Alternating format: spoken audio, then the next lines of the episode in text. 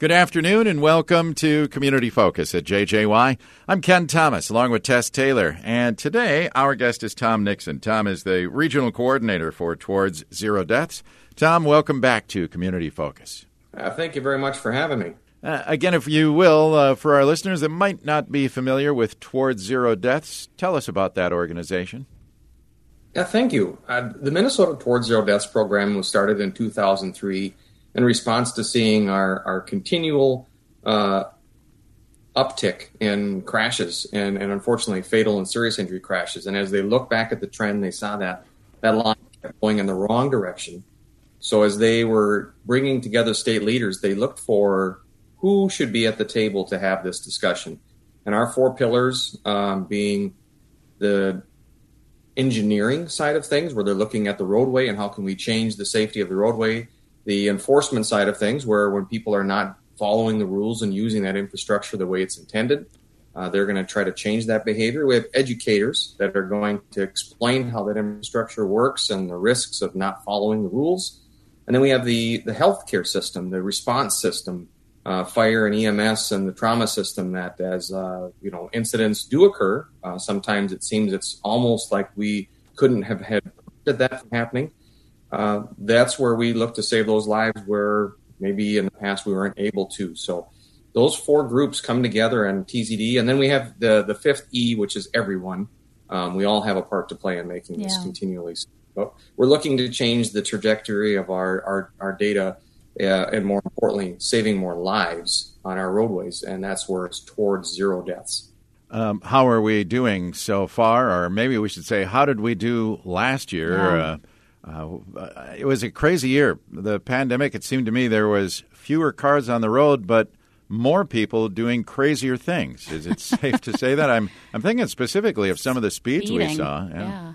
You you are correct, and you know I think that uh, in many ways 2020 will go down in history with one we're going to watch and decide what happened, um, armchairing it. But from from a very just simple level, uh, we didn't do very well when we were trying to reach our goal of zero deaths in, in 2020. We had uh, finished off the year with losing 398 lives on our roads.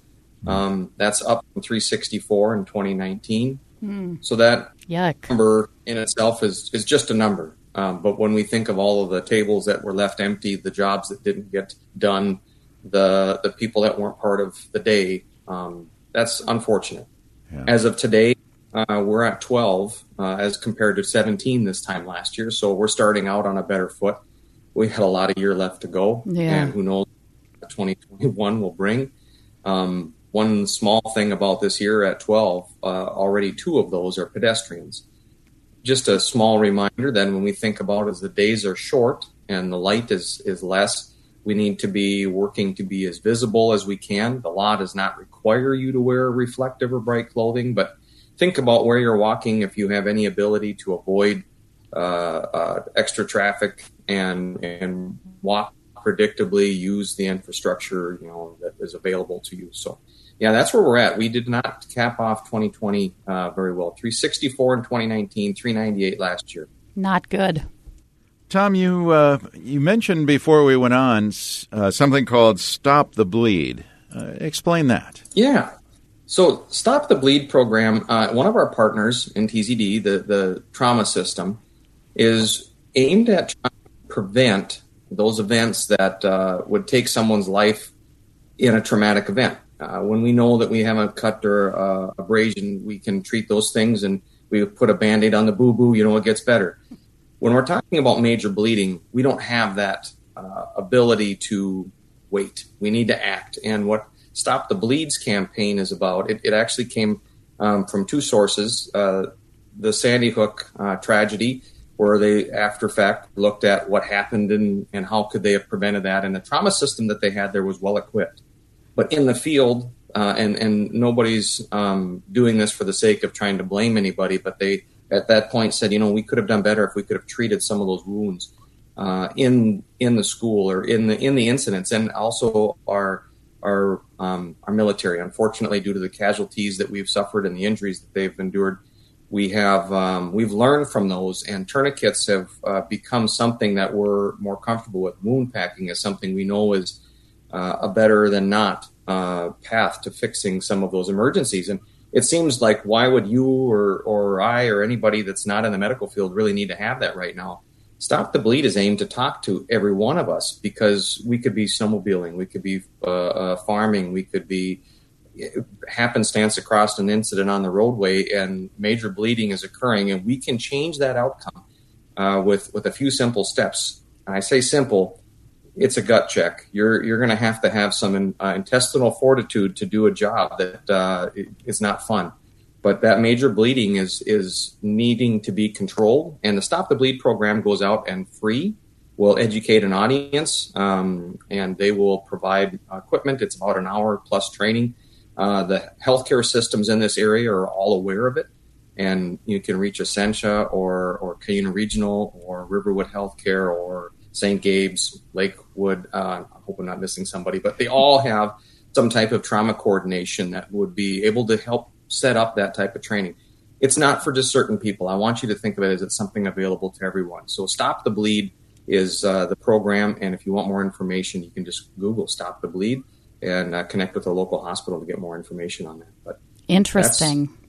Yeah, well, it's almost like you know people being trained in CPR. You you don't want to ever have to use it, like you said, but uh, this might be the next step. Perfect example. Yeah, absolutely. And a couple of uh, people that had uh, been able to speak on this topic were people that had been with family members hunting, and mm-hmm. an incident occurred, uh, an accidental incident, preventable maybe, you know, but reality is they watched their family member pass away when maybe they had a, a moment to do something, and really it was only a moment to try to make the difference, and and they didn't have that skill set at the time, so right. they are strong emotional supporters of trying to get people to recognize what you now, uh, I understand you had a chance to uh, visit with some members of the local Minnesota State Patrol office and uh, to talk about some traffic issues that are happening this time of the year. Where do we start? Well, you know, first of all, our friends in Maroon are busy this time of year, and um, what we've had is a different year. And I, I, also checked in with our maintenance folks at MnDOT, so I'll touch on both. But we've had a different winter uh, than maybe some years past, and what we're noticing is that people have not been able to get into the habits that they usually would be with winter driving. Just recognizing that the road is going to be ice here for a longer period of time, sometimes because the temperatures are low and the material we put down blows off. So people are driving faster. Um, they're still driving distracted. We understand that. Impairment has gotten better in the lakes area. We know that uh, people still do drive impaired. We, we, we ask that you don't and to make a plan ahead. But the patrol says, you, you know, slow down. We've we've seen, and you referenced this earlier in the numbers during the pandemic when volumes decreased in April into June, uh, in, in up into June, we were able to see a lot more high flyers on the uh, rural roadways and uh, the, the, interstate system for sure.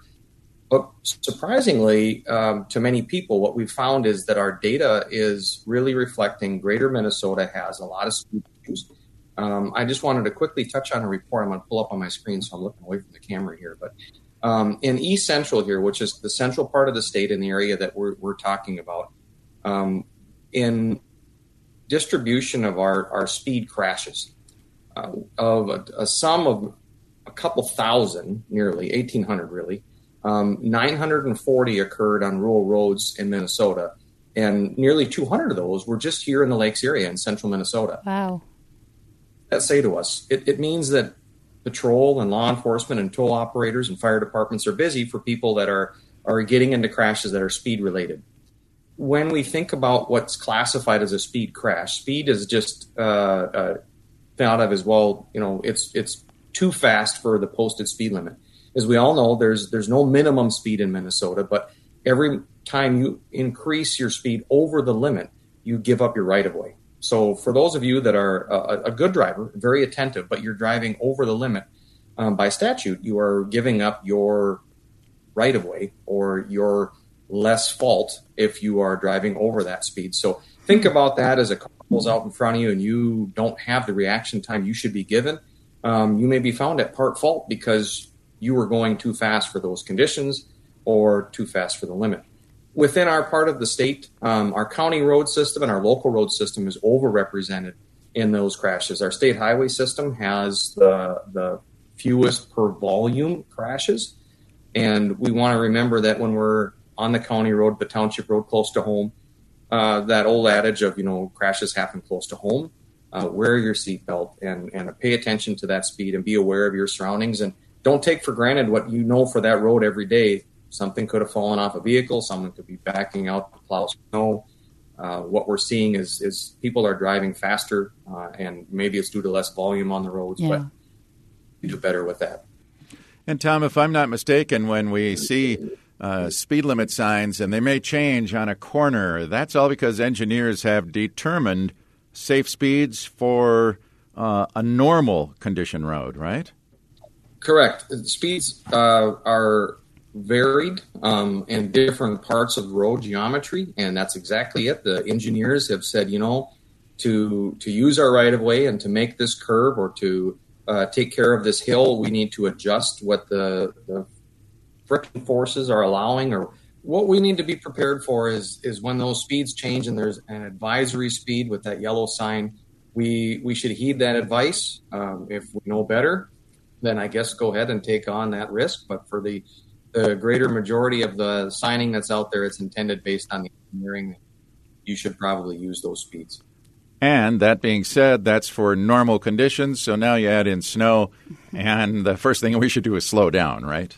Correct. Uh, snow and and uh, low light conditions, fog, traffic, uh, deer season, whatever it might be, you have to be prepared for what could change, and rea- realizing that it's it's not statutorily uh, set so that you know you are not going to get a ticket for going 55 in that 45 mile an hour curve but if you leave the roadway, uh, it, it is clear that that is a speed related crash. You overdrove the condition, whether it was great conditions of dry and full visibility. Um, you weren't able to control the vehicle and failure to negotiate is, is now your fault. That's a good reminder because I don't think people realize that you'd give up part of your you'd give up your rights then. Correct. Yeah, and it's a, it's a hard thing because you know when I think of uh, all my years on fire and ambulance, and we would go to crashes and um, you know, we would see something bad happen and we would think, gosh, you know, that guy, that gal, she was at fault for this. Sometimes what we really think should happen afterward is, is, um, what someone else's, you know, omission or mistake or, you know, real, real error in judgment, but it's a high risk. And when we think of talking to younger drivers, that's what we try to instill in them is it's a great responsibility. I, I don't need to tell adults that they've heard it plenty of times. But when we think about that statute side of things, what happens afterward? you are responsible for staying in your lane and driving responsibly and having control of your vehicle. And if that doesn't happen, what type of punishment would you be willing to face with the family members of, of the other side of that incident if there was some? So yeah, it's a it's a way to look at things, um, it's important that we try to use that knowledge as best we can.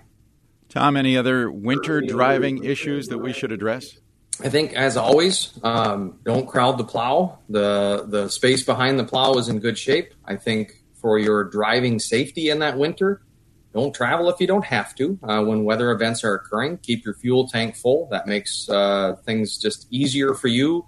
Um, communicate your travel plans to somebody. Make sure somebody knows where you're going. Uh, because those dark hours where there's maybe not a car coming by, you might be there for a little bit to wait to get for help cold weather. Uh, cell phones don't last. My favorite one here is wear appropriate clothing. Um, oh, yes. I think that many times we climb in the car with a pair of tennis shoes and a light coat because the car had a remote starter and it's ready to go. And you know, most of the time today, cars they don't have issues traveling down the road. Most of the time, they do just fine. But do you have a warm coat and a pair of gloves and maybe a pair of boots with you just in case you had to make a little walk to some house or something to get uh, service or whatever it might be? be prepared and just have those supplies. Have that. Have then there what you might need. Very good. Maybe it's a, a flashlight. Maybe it's a snack, an extra blanket. But having those things with you is important. We're going to wrap up here today, Tom, but uh, we appreciate you visiting with us and talking about these important winter traffic safety issues, and we'll look forward to uh, talking to you again. Thank you very much. Uh, I, I apologize, technology, if it's giving us a challenge today. I only have what I have, but I uh, the, the WJJY and uh, your group completely makes to have these topics covered is greatly appreciated. Thank you very much. You're very welcome, Tom. Thank you. Our guest today is Tom Nixon. He is the regional coordinator for Towards Zero Deaths. I'm Ken Thomas, along with Tess Taylor, and that is today's edition of Community Focus. Don't forget our Community Focus programs can be found anytime right on our website. Just go to 1067wjjy.com. You can also listen through our free downloadable app, and that's powered by Cuyuna Regional Medical Center.